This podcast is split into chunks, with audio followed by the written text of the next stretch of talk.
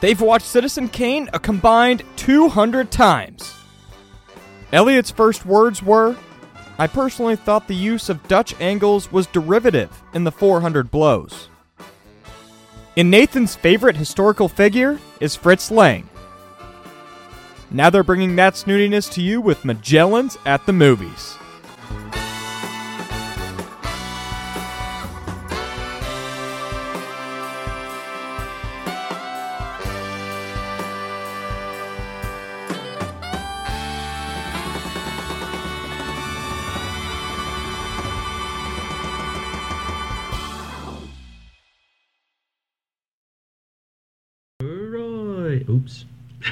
Oh, that's fine. I'll cut that out. Elliot, here we are. We're in person. I can touch you. Please don't. it's like I can touch you. Please don't. Uh, this very exciting episode. I'm really excited to get this episode started. We are talking about one of my favorite movies, but before that, we have an exciting announcement. Well, we have an announcement. I'm excited by the announcement. Elliot is apathetic towards it. We are introducing some new, I guess you would call outreach sort of things. Growth programs. growth programs for the podcast. Yeah. So we in the description to this episode, as well as the description of our podcast, and I'm going to work on adding them to the description of every episode we put up. But there's a lot of them, so that might take a while. Uh, you're going to see two links. One of those is an email address. We have a new dedicated email address for feedback, requests, comments, concerns, any a movie question you might have. Uh, we'd love to hear from you. Shoot us an email. Let us know what you think of the podcast, what you think of some movies that have come out. Uh, I'm very excited by this feature. I'm very excited to see the hundreds and hundreds of emails roll in. Yeah, obviously, if you swear a lot, we won't be able to read it out on air. Yeah, but especially here at the beginning when we're getting like no emails. Any email you get, we get, we will read live on air, react to it. So that's one. The second one is we have a new PayPal account dedicated for the podcast. Elliot's making a face. I didn't realize you were doing this so soon. Yeah. Well, and so this is how this is going to work. If you have enjoyed the podcast and you are in a financial situation where you can do so, we are more than happy to accept donations up to $2. what? um yeah, it's a PayPal account. You can donate any money you want to the podcast. All the money is going to go back into the podcast. We have some things that we would like to do that require money. Stuff like Elliot still doesn't have a microphone. Right. So getting Elliot a microphone is up there. Uh, also, stuff like if we want to have merch, that would require some amount of capital in order to uh, do it. So if if you have money, if you've enjoyed the podcast, if you feel so moved, uh, that's a link you can click to uh, do that if you'd like. Are we gonna like release our financials to prove that everything is just going back into the podcast? Uh, we can, I guess. I don't know. It's going to be difficult for us to do all of that. I don't want to release all of our financials. I'm assuming we're not going to make enough money for it to really matter. Well, But, well, I guess we'll react on air to all donations we you can- receive as well. I'm just saying you can always skim a little off the top. We, I pinky swear that we will not do that, Elliot. All right. I I wash my hands of this. Uh, this is Nathan's thing. If in case you didn't know, this was prompted by a significant surge in our listenership, particularly the Oppenheimer episode. Great job, Christopher Nolan fans. Uh, we love you. We are one of you. Yeah. Um, so I'm still skeptical if that's a real thing or not. It could be bots. It could be Russian trolls. Those are everywhere these days. Uh, it is interesting. I have never talked about the blog since I just assumed nobody was reading it, which was always going to be the case. But I did get a surge in readership on that as well recently. Like the most recent post has 63 or so views. So that lends some credence to the idea. Sorry, I'm not supposed to make additional that. noise. That do, that is interesting. I guess welcome if you are starting to read it. I I try to update it. It's been very patchy lately, but uh, I do try to do it as regularly as I can. And I guess I'll start adding all these links at the base, at the bottom. Yep. Beautiful. Amazing. So those are the exciting developments happening at the podcast. Uh, let's dive into the movie. Let's get this started. You know, let's get this started in here, as the Black Eyed Peas said. What? it's a song lyric. That that joke's gonna really land with our listenership, Elliot. Okay. Uh, we're talking about uh, Elliot. I guess I'm gonna let you do this. I was gonna I'm say you're supposed to.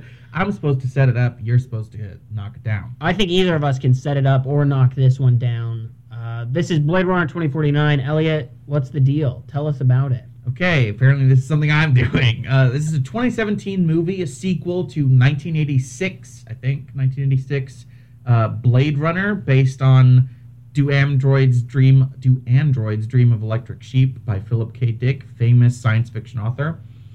Blade Runner was a bit of a cult classic until it became an actual classic. It was not very well received on release, but the gist is the gist of the world is that it's in the future. Well, it was in the future at the time. Uh, we've actually surpassed this fe- this future ourselves, but it's in a vision of human society where overpopulation. Um, it's miserable it's pretty miserable leading to uh, colonization of off-world planets which are never really explained uh, this is possible through, and generally life is possible through replicants. That's bioengineered humans. So they're not robots, they're not androids, despite the title of the book implying that they are. Maybe they are in the book. I don't know. I don't know either. In the movie, they're not robots, they are bioengineered humans. So they have flesh and blood and stuff, but uh, they are sort of like they're slaves, essentially, um, until there's some rebellions and stuff. And then so that's Blade Runner, where we meet Deckard, who is a Blade Runner. They are the people who are kind of like replicant enforcers. They hunt down rogue replicants and retire them. Bit of a euphemism there. So at the end of that movie, Deckard fled with his hot replicant girlfriend, uh, and there was questions of whether he was replicant or not, which I never really understood because who cares. So then we come to Blade Runner 2049, which is obviously set in 2049 and things are different. Things are very different. Uh, ecological disaster has struck. Basically, climate change has completely uh, is is is as worse as bad as it's going to get. But thankfully, we have Niander Wallace who created synthetic farming. Um, he became like a god on Earth and reintroduced replicants. This time, replicants who obey, who aren't rebellious, um, and they're still as the title screen says, I know this is really going on, uh, but as the title screen says, there are still older replicants out there. They have to be hunted down and retired by Blade Runners. Those who hunt them still go by the name Blade Runner. That's really cool. I really enjoy that. And our main character is just one such replicant. That's Officer KD. Dot, I don't know. Yeah, I was gonna I was gonna be impressed if you had all of No. it. Officer K, who's a replicant and a Blade Runner for the LAPD, I think. Yeah.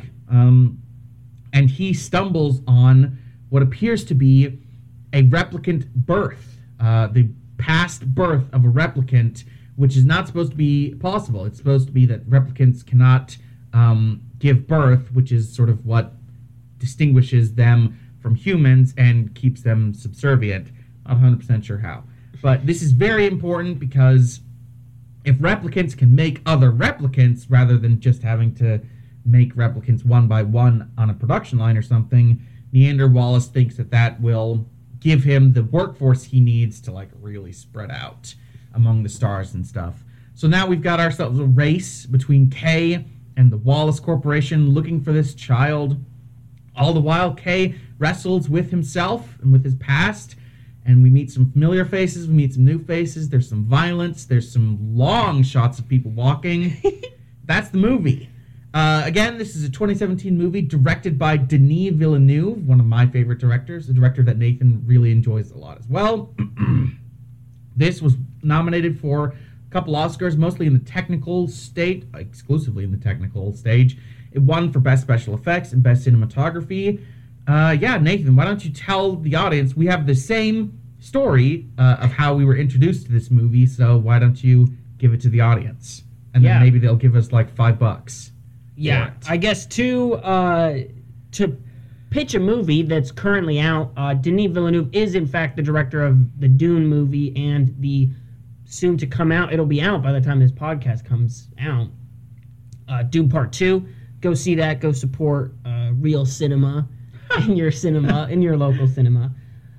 But yeah, this was 2017. I would say is one of the is one of the touchstone years in my personal journey of getting in, in really into film. And Blade Runner 2049 was one of those movies that got me into film. I had seen the original Blade Runner and it didn't make any sense. I didn't get what was going on.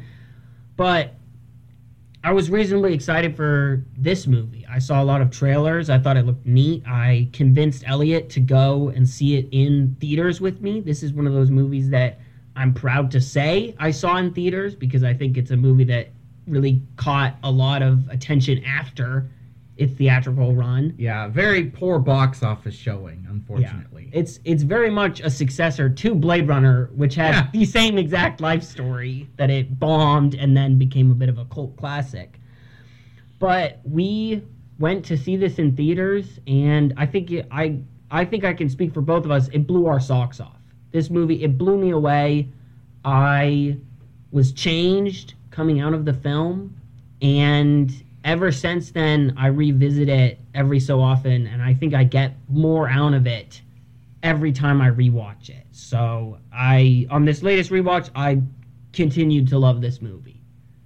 Is that pretty much your experience as well? Yeah, absolutely. This is one of my favorite movies. Period. Uh, full stop. This is. I was. I was so miserable when we went to see this movie. This was a really rough time for me and man, I just remember feeling so good when we left that I was like, oh my goodness.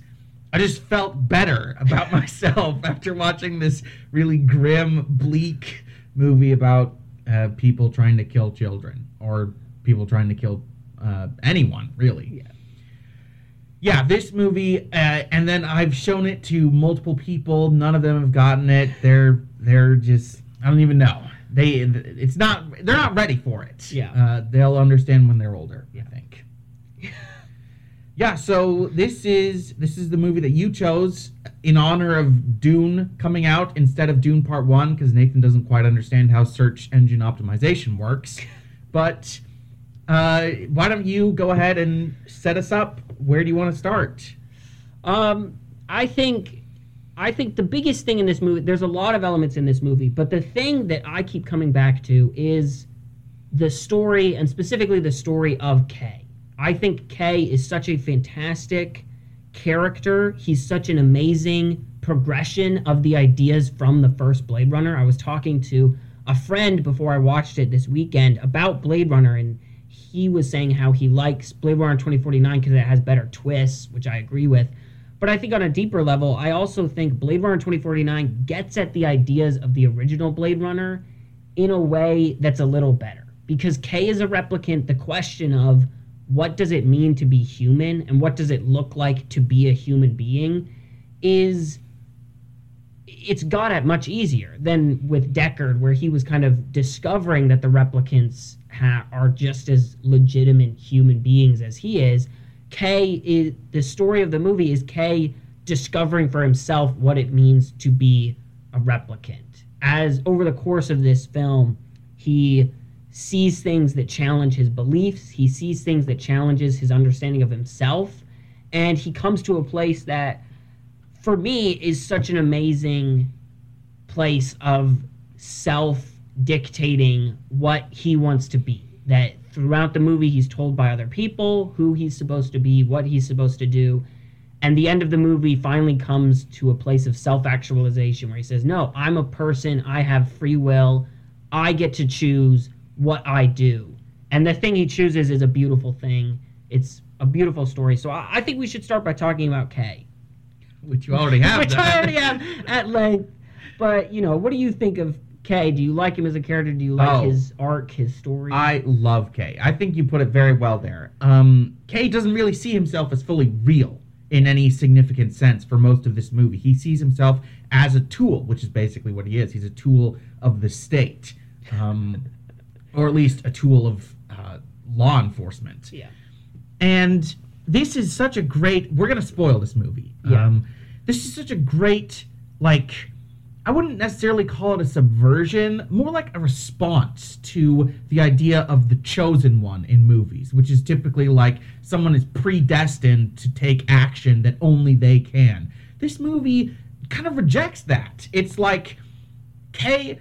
So Kay thinks that he is the child of a replicant, uh, the child of Rachel from the original movie and Deckard, um, also from the original movie, and that like sort of gives him license in his eyes to be real, to be a real person, make his own decisions, because it means that he's he's he's special. He's someone who was who represents something really important. And then what we learn is that that's not the case. He is a replicant. He's just like everyone else. And the movie rejects the idea, or at least calls into question the idea that you can only make these kinds of decisions or be called to this kind of greatness if you are if you are predestined for that, if you are special. But Kay isn't special, and he decides well, it doesn't matter. I'm still going to make my decisions and do the right thing, which is to save Deckard, who um, is at this point in the movie he's being taken off world so he can be tortured and admit who he gave his child to, which will lead them to this replicant resistance that is similar to Wallace in that they just want him to do something. They want to use him as a tool. They want him to kill Deckard so that they can't find so that Wallace can't find the resistance.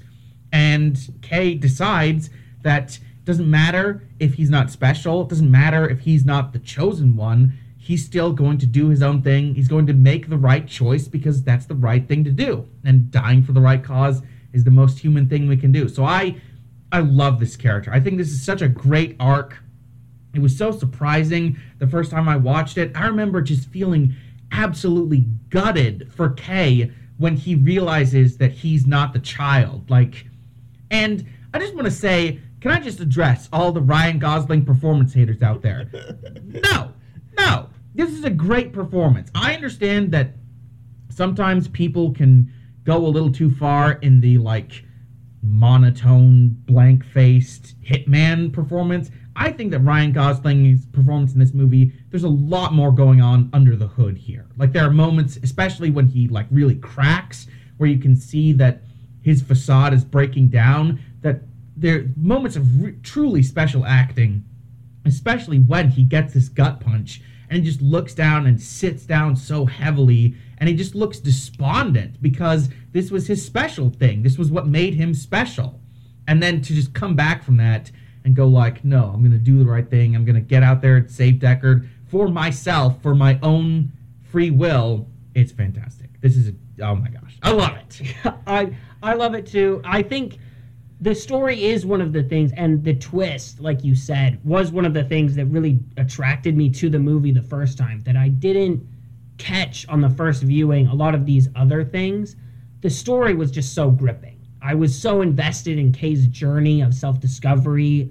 Uh, the twist blew me out of the water, even though it is the same twist as the Lego movie has. Yes, you've do, spoken at length about this. I love comparing these two movies because I think it's kind of funny. And I think they're both good for like the same reason. That, like you said, the assertion that you don't have to be special or preordained or predestined you know, as Kratos said, we will write our own story. that we can dictate who we are going to be. And yeah, I can't praise Ryan Gosling's performance enough. I think it's fantastic. The scene to me that is the most gutting and awful is when he's on the boardwalk and the giant Joi hologram oh, comes yeah. over and she basically repeats a bunch of the lines. He, Joi is a hologram that Kay had that he sort of had a relationship with. He liked talking to her. She was an AI, but she was a hologram. But he enjoyed talking to her. They had sort of these uh, cute, enjoyed funny. they had these cutesy little sayings that they would say to each other. She gave him a real name when they discovered he was a Joe. Person. Yes, Joe. And this scene on the bridge, this giant hologram Joi advertisement comes over and basically repeats a bunch of the lines that his Joi that it's nailing home this idea that there was nothing ever special about the name he was given was a name dictated by a lower level programming in the hologram the special things that they would say to each other, what a day, Mm-hmm. wasn't anything meaningful. It had no deeper meaning.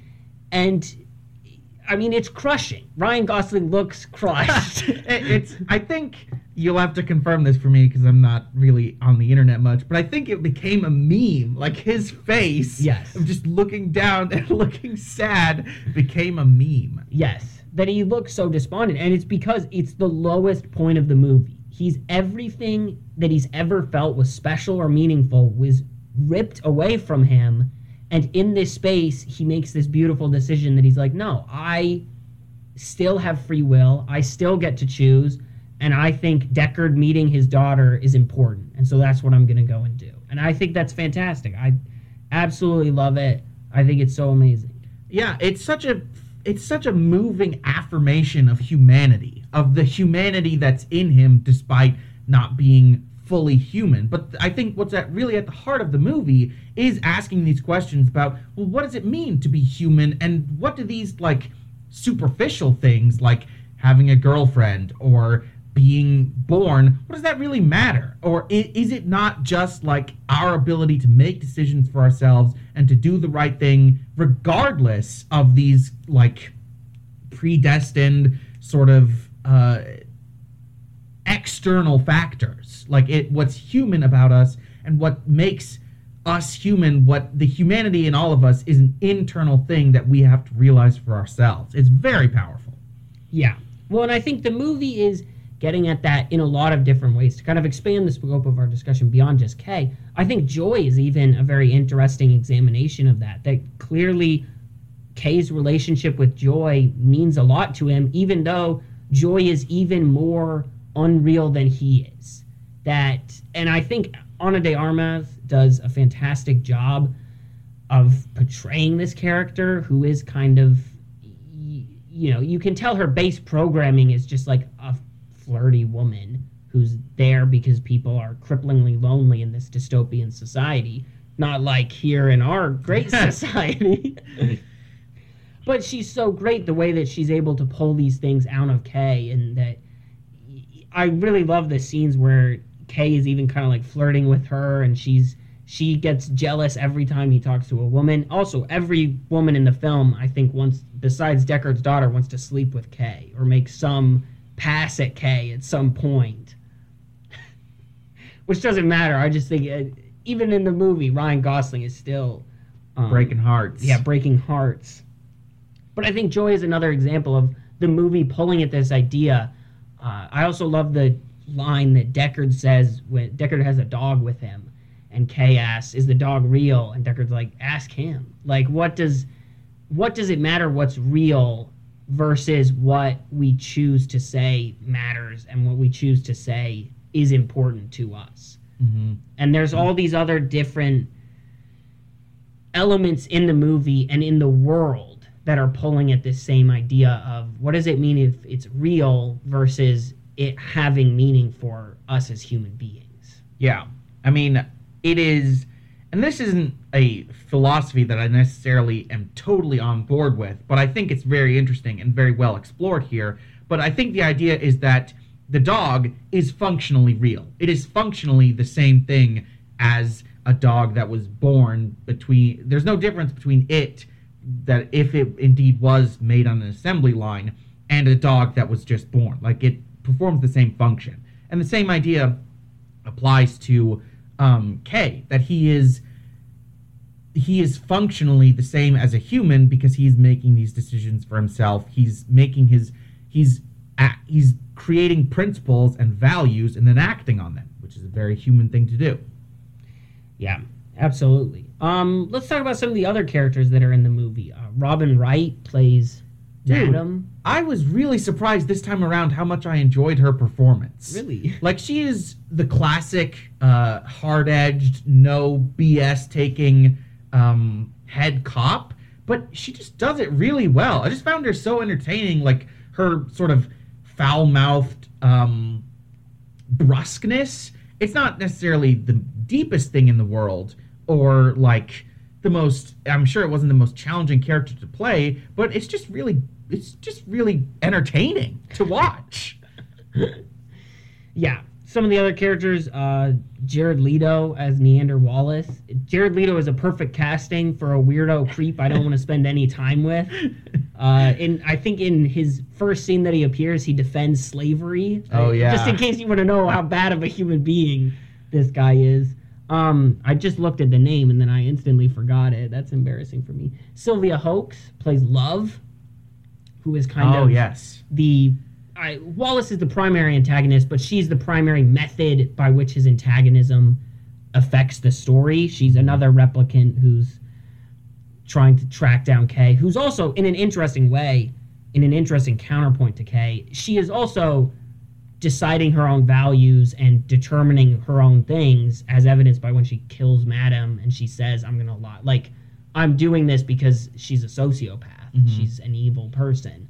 So it's kind of a flip of Kay coming to a realization, hey, I can do anything and also I can do the right thing. Mm-hmm. She can do anything and she chooses to do the wrong thing. Yeah. Very, very bad of her.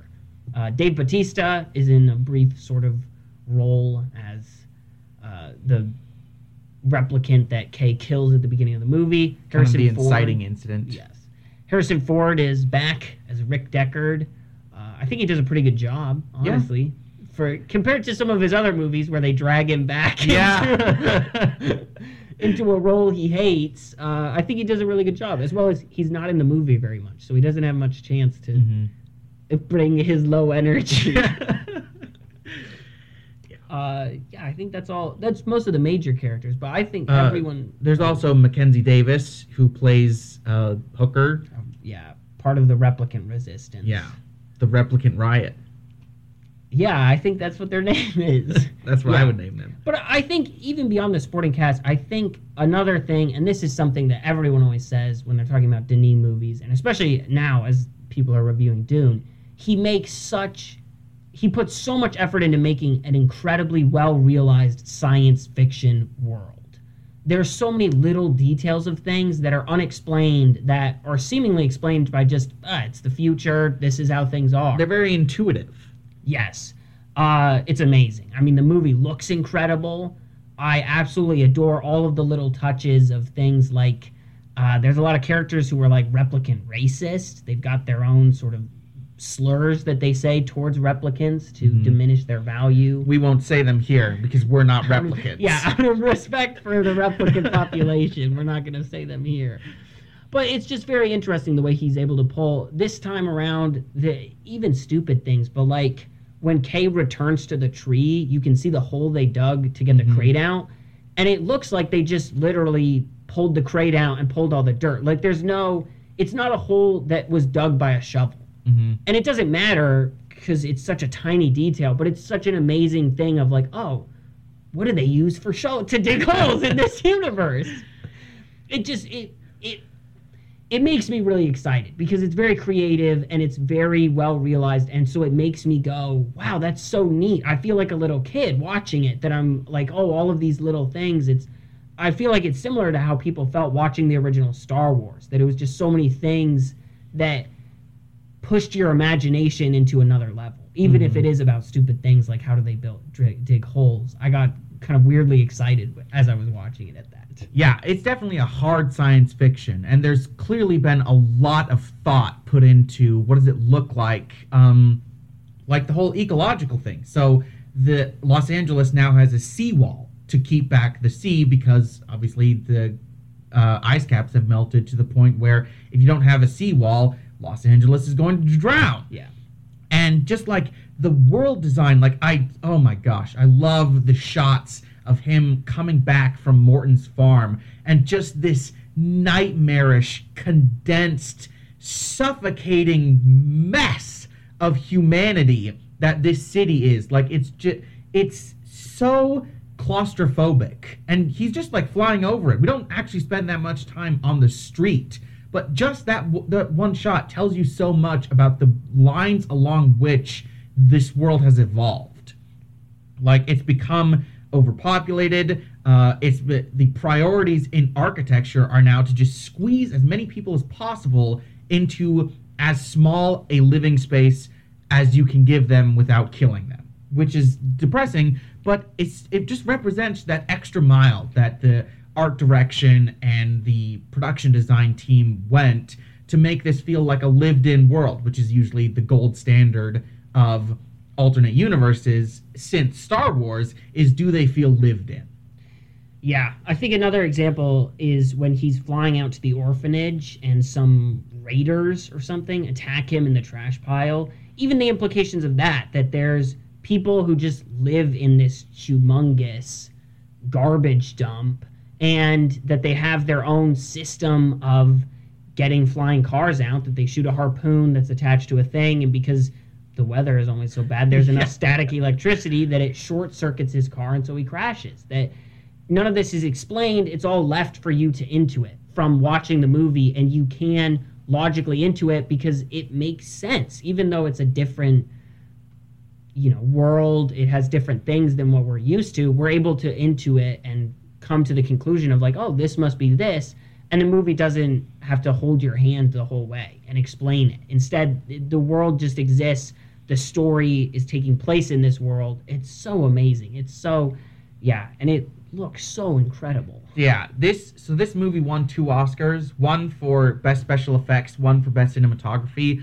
I cannot think of a more deserving movie for those two uh, accolades. Like the special effects are pitch perfect. They look, it, they, I mean, it's it's photorealistic. Yeah. And then this cinematographer, I don't know if we've talked about him before, but Roger Deakins is a cinematographer legend, and that's because he is so good. Like, there's something about his movies, movies that he shoots, that just makes them immediately watchable. Even for a movie that I don't really like, like Skyfall, I mm. didn't love that movie, but the way that he understands shots, shot composition, and the what makes sense go, moving from shot to shot just makes everything lock together so well. Like every shot feels like it's a natural extension of the one preceding it. And like it just gets me excited because I'm like, oh, that's the perfect shot to follow up this one. What's the next one gonna be? and they all look incredible. I Oh mean, my the use of color in the movie, the use of, like you said, composition. Uh, every one, of, almost every one of these shots could be pulled and used as like a desktop for your computer or mm-hmm. something. They look so fantastic, and each environment has kind of a different color to it. When he gets into Las Vegas and everything's really orange, when he's out at Saffron farm and everything's kind of a light gray, it's overcast. When he's in the city and it's just that claustrophobic, awful darkness everywhere. It's so beautiful. The snow, it's it looks amazing, yeah. And Roger Deakins won.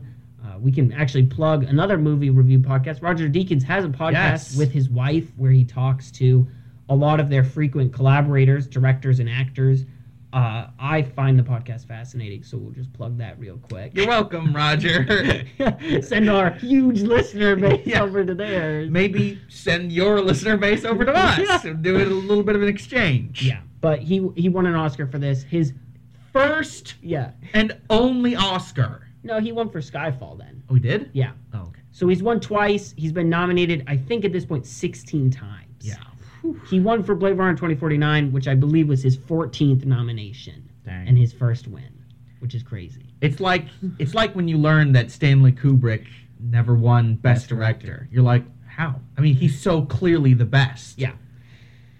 That's that's street facts, actually. Well, yeah. I don't know. nec- I don't know necessarily about Stanley Kubrick, but definitely, I mean, Roger Deakins is so clearly one of the best working cinematographers. Yeah. Him and Greig Fraser and Hoyte Hoytema, Hoyte van Hoytema. they create a Rodrigo trio. Prieto. Yeah. There's a lot of great cinema. Anyway, not to flex our knowledge Yeah. of cinematography. Oh, have I, have I mentioned to you that I have a favorite cinematographer? But uh, to kind of pull it back towards the movie, there is that a, was the movie. well, Roger even Deakins more so, of the movie. even more so the movie.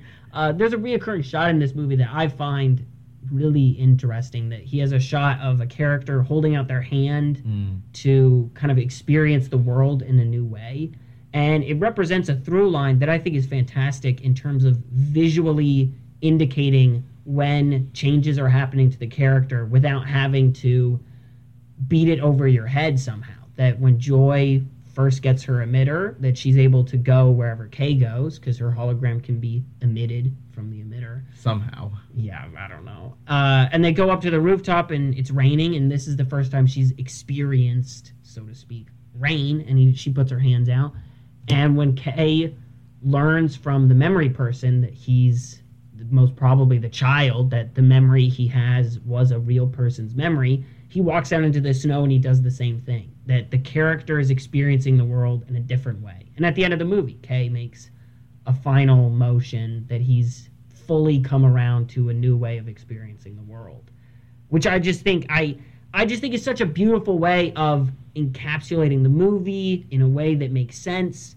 Denis recently went on record to talk about how much he hates dialogue. So I think it's a beautiful way of visualizing the changes of the character and letting you know what's happening internally without beating your head over.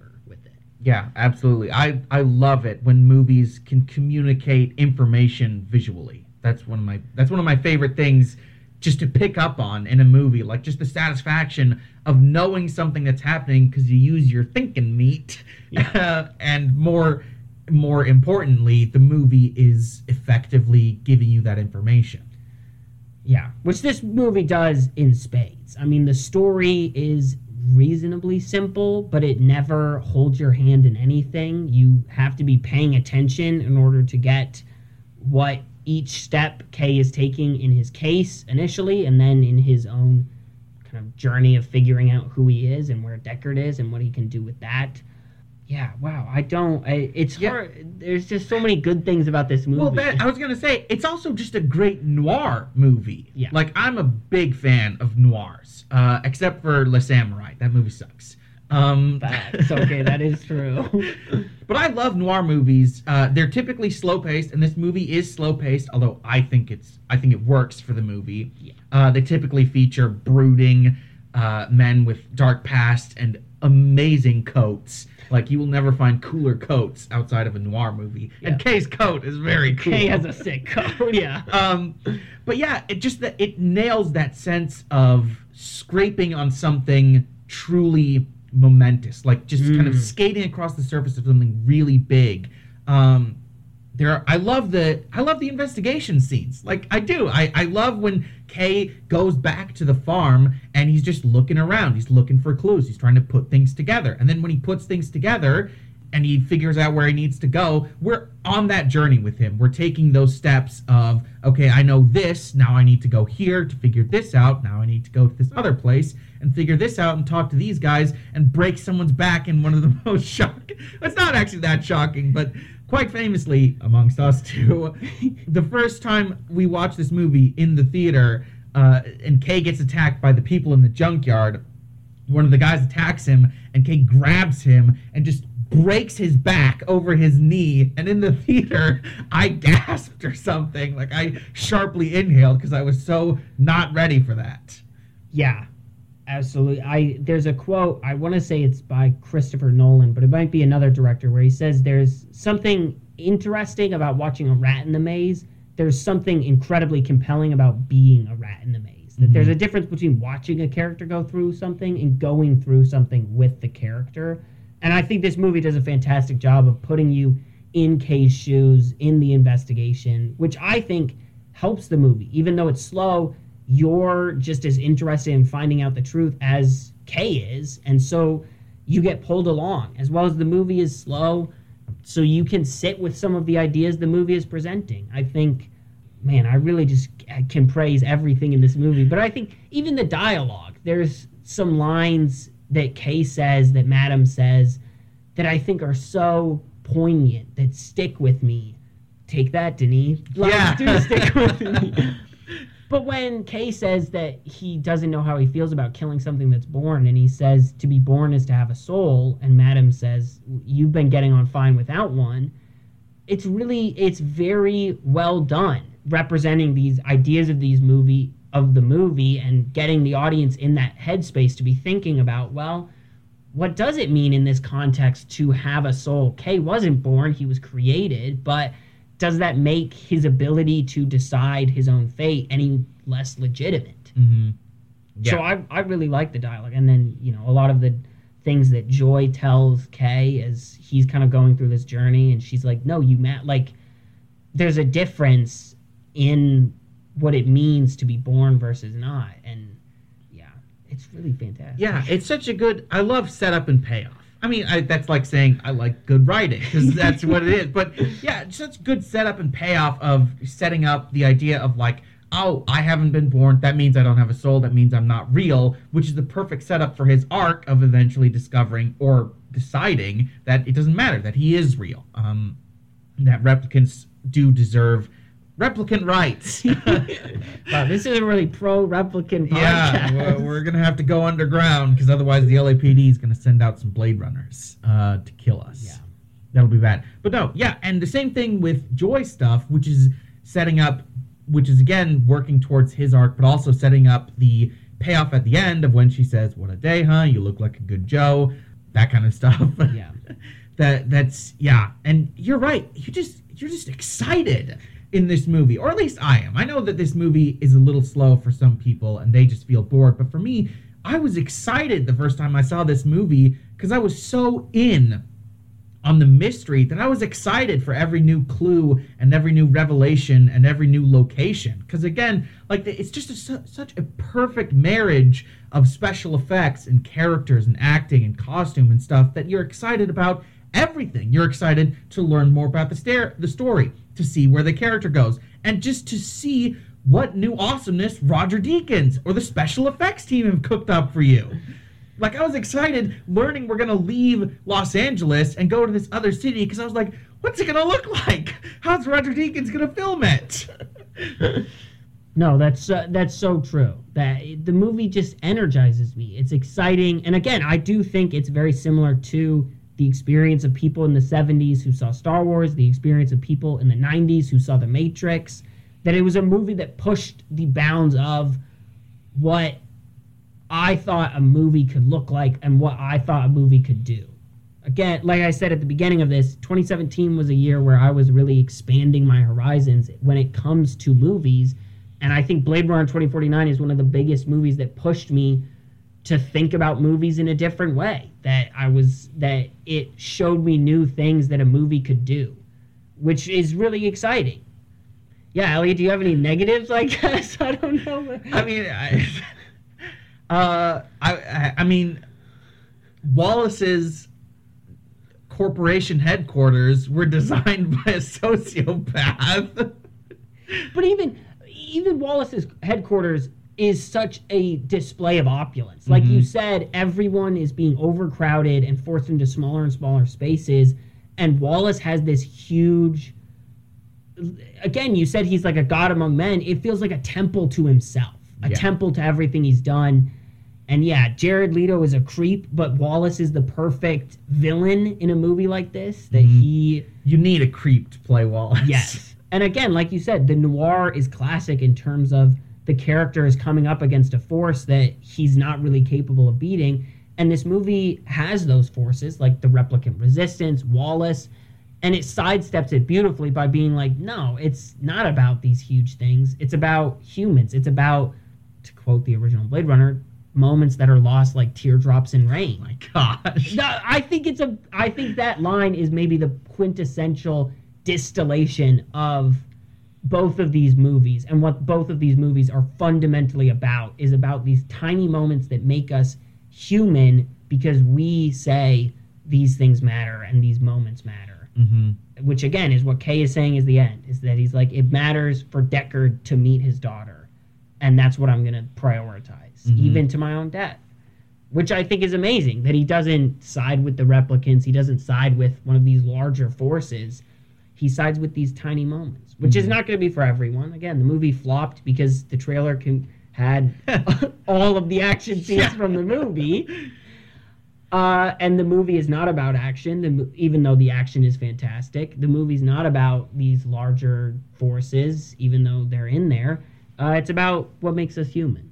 Well, yeah, I think I am a big proponent of contrast and restraint in movies. I think that contrast is and restraint is where you get your biggest moments when you're able to um, compare something against something else that creates a kind of friction from which a lot of interesting things can happen. And restraint is a big part of that. I know I've talked before about the horror of Halloween, the first Halloween reboot, versus the horror of the subsequent sequels, and how the first one is much more restrained in its violence, but that makes the impact of when it does really let it go and give you these big bloody kills, it makes it so much more impactful. And I think the same thing applies here. This is a universal principle of storytelling that the contrast and the restraint of the movie in the fights or in the lack thereof makes these moments when Kay has a fight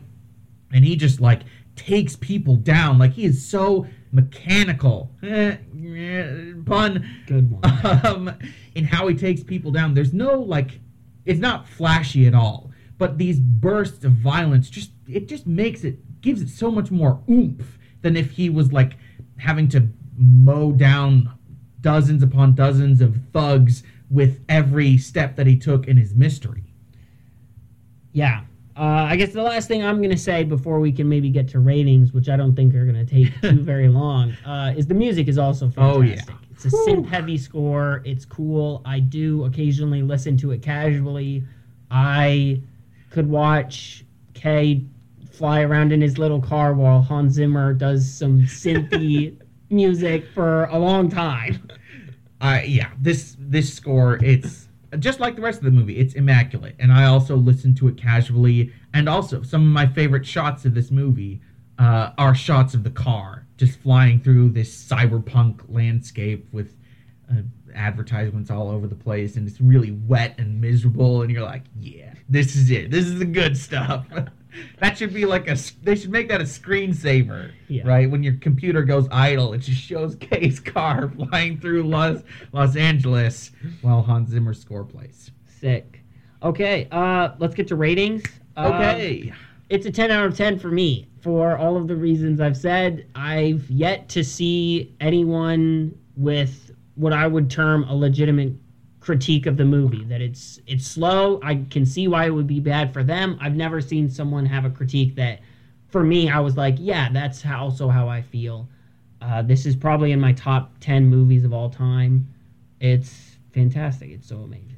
yeah, top five, A plus. Sick. Well, let's get to some recommendations then.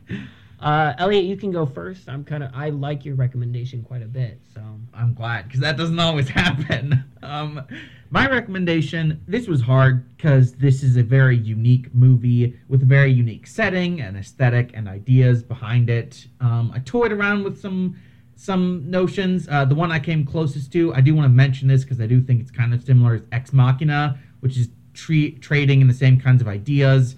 Um, so you should watch that if you want to, which you should want to. You should just do what I say.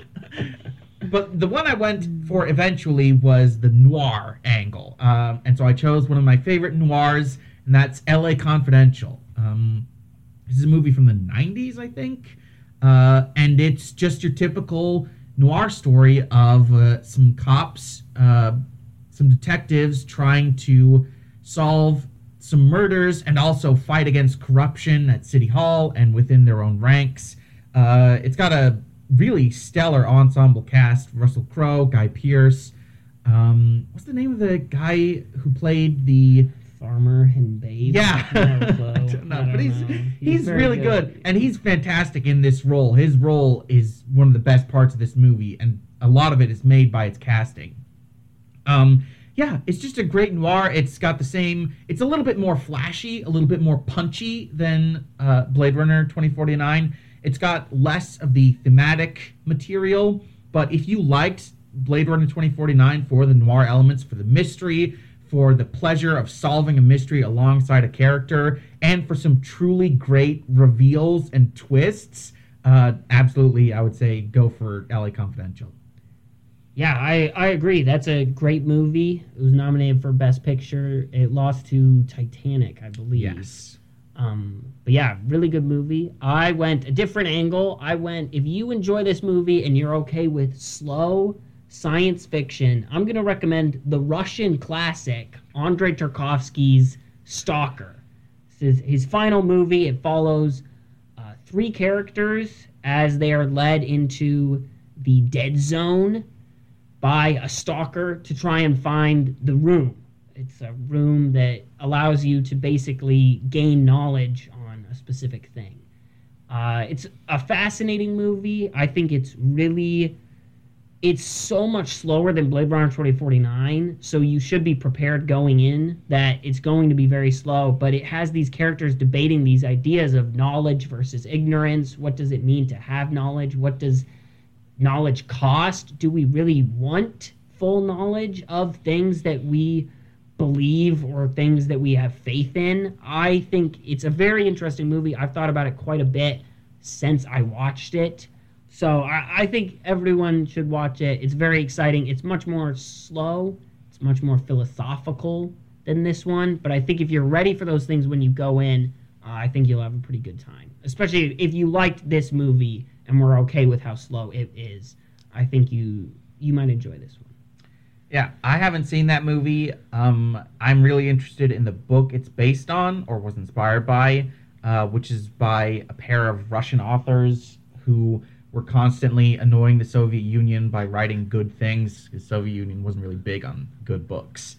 Um, but yeah, I, I do want to watch it eventually. I'll probably read the book first and then see where I'm at. Uh, but yeah, I, I don't think I've ever seen a Tarkovsky movie. They're so slow. I mean, every single one of them is. This is also the movie. This is just a movie. Fun fact: most of the film was filmed around the ruins of Chernobyl, so it did in fact result in most of the cast getting cancer and dying. Wow. Well, that was uh, deeply irresponsible of Mr. Tarkovsky. Well, he died too, so Yeah, that, that's irresponsible. I'm just saying. well, you know, that just goes to show you. There was a you know. Unbelievable. Good job. That just goes to show you that life is hard and full of disappointments. Well, that's true, but sometimes life is easy and full of great, great films like Blade Runner 2049 and like Absolutely. hopefully Dune Part 2 coming Yeah. out this week. Uh, I'm probably going to go this Saturday. I'm very excited for it. I reread the book and read the sequel, all in preparation for this film. Uh, we might eventually do a Dune episode. We'll see. Feel free to email us Yeah. if you would like to see that. If you enjoyed the episode, drop us a dollar or two in the donation bin. Okay, we're not going to do that. We're not going to incessantly pitch our uh, whatever PayPal account. that's that's just that's lame. Okay, well, uh, hopefully you enjoyed this episode. We're going to be back next week. We're going to be talking the Oscars. We're going to Yeah. be talking nominees. We're going to be talking predictions. We're going to be talking everything else that there is. There's so much. So many, too many to list. We're going to be talking about the oh, truly awful presenters. Yeah, we're going to talk about how excited we are to hear Jimmy Kimmel make a joke or something. Yeah, we're gonna be. It's, I'm really excited for Jimmy Kimmel to like make a bunch of jokes to Volodymyr Zelensky or something, and just have him sit there like, oh, what's going on? That stuff with Malala, that was awful. That was a, That was truly awful. a low point of the Oscars. That was a low point of the cinematic medium, I think. Okay, anyway, we hope you have a great week. We'll be here next week. Thank you for listening.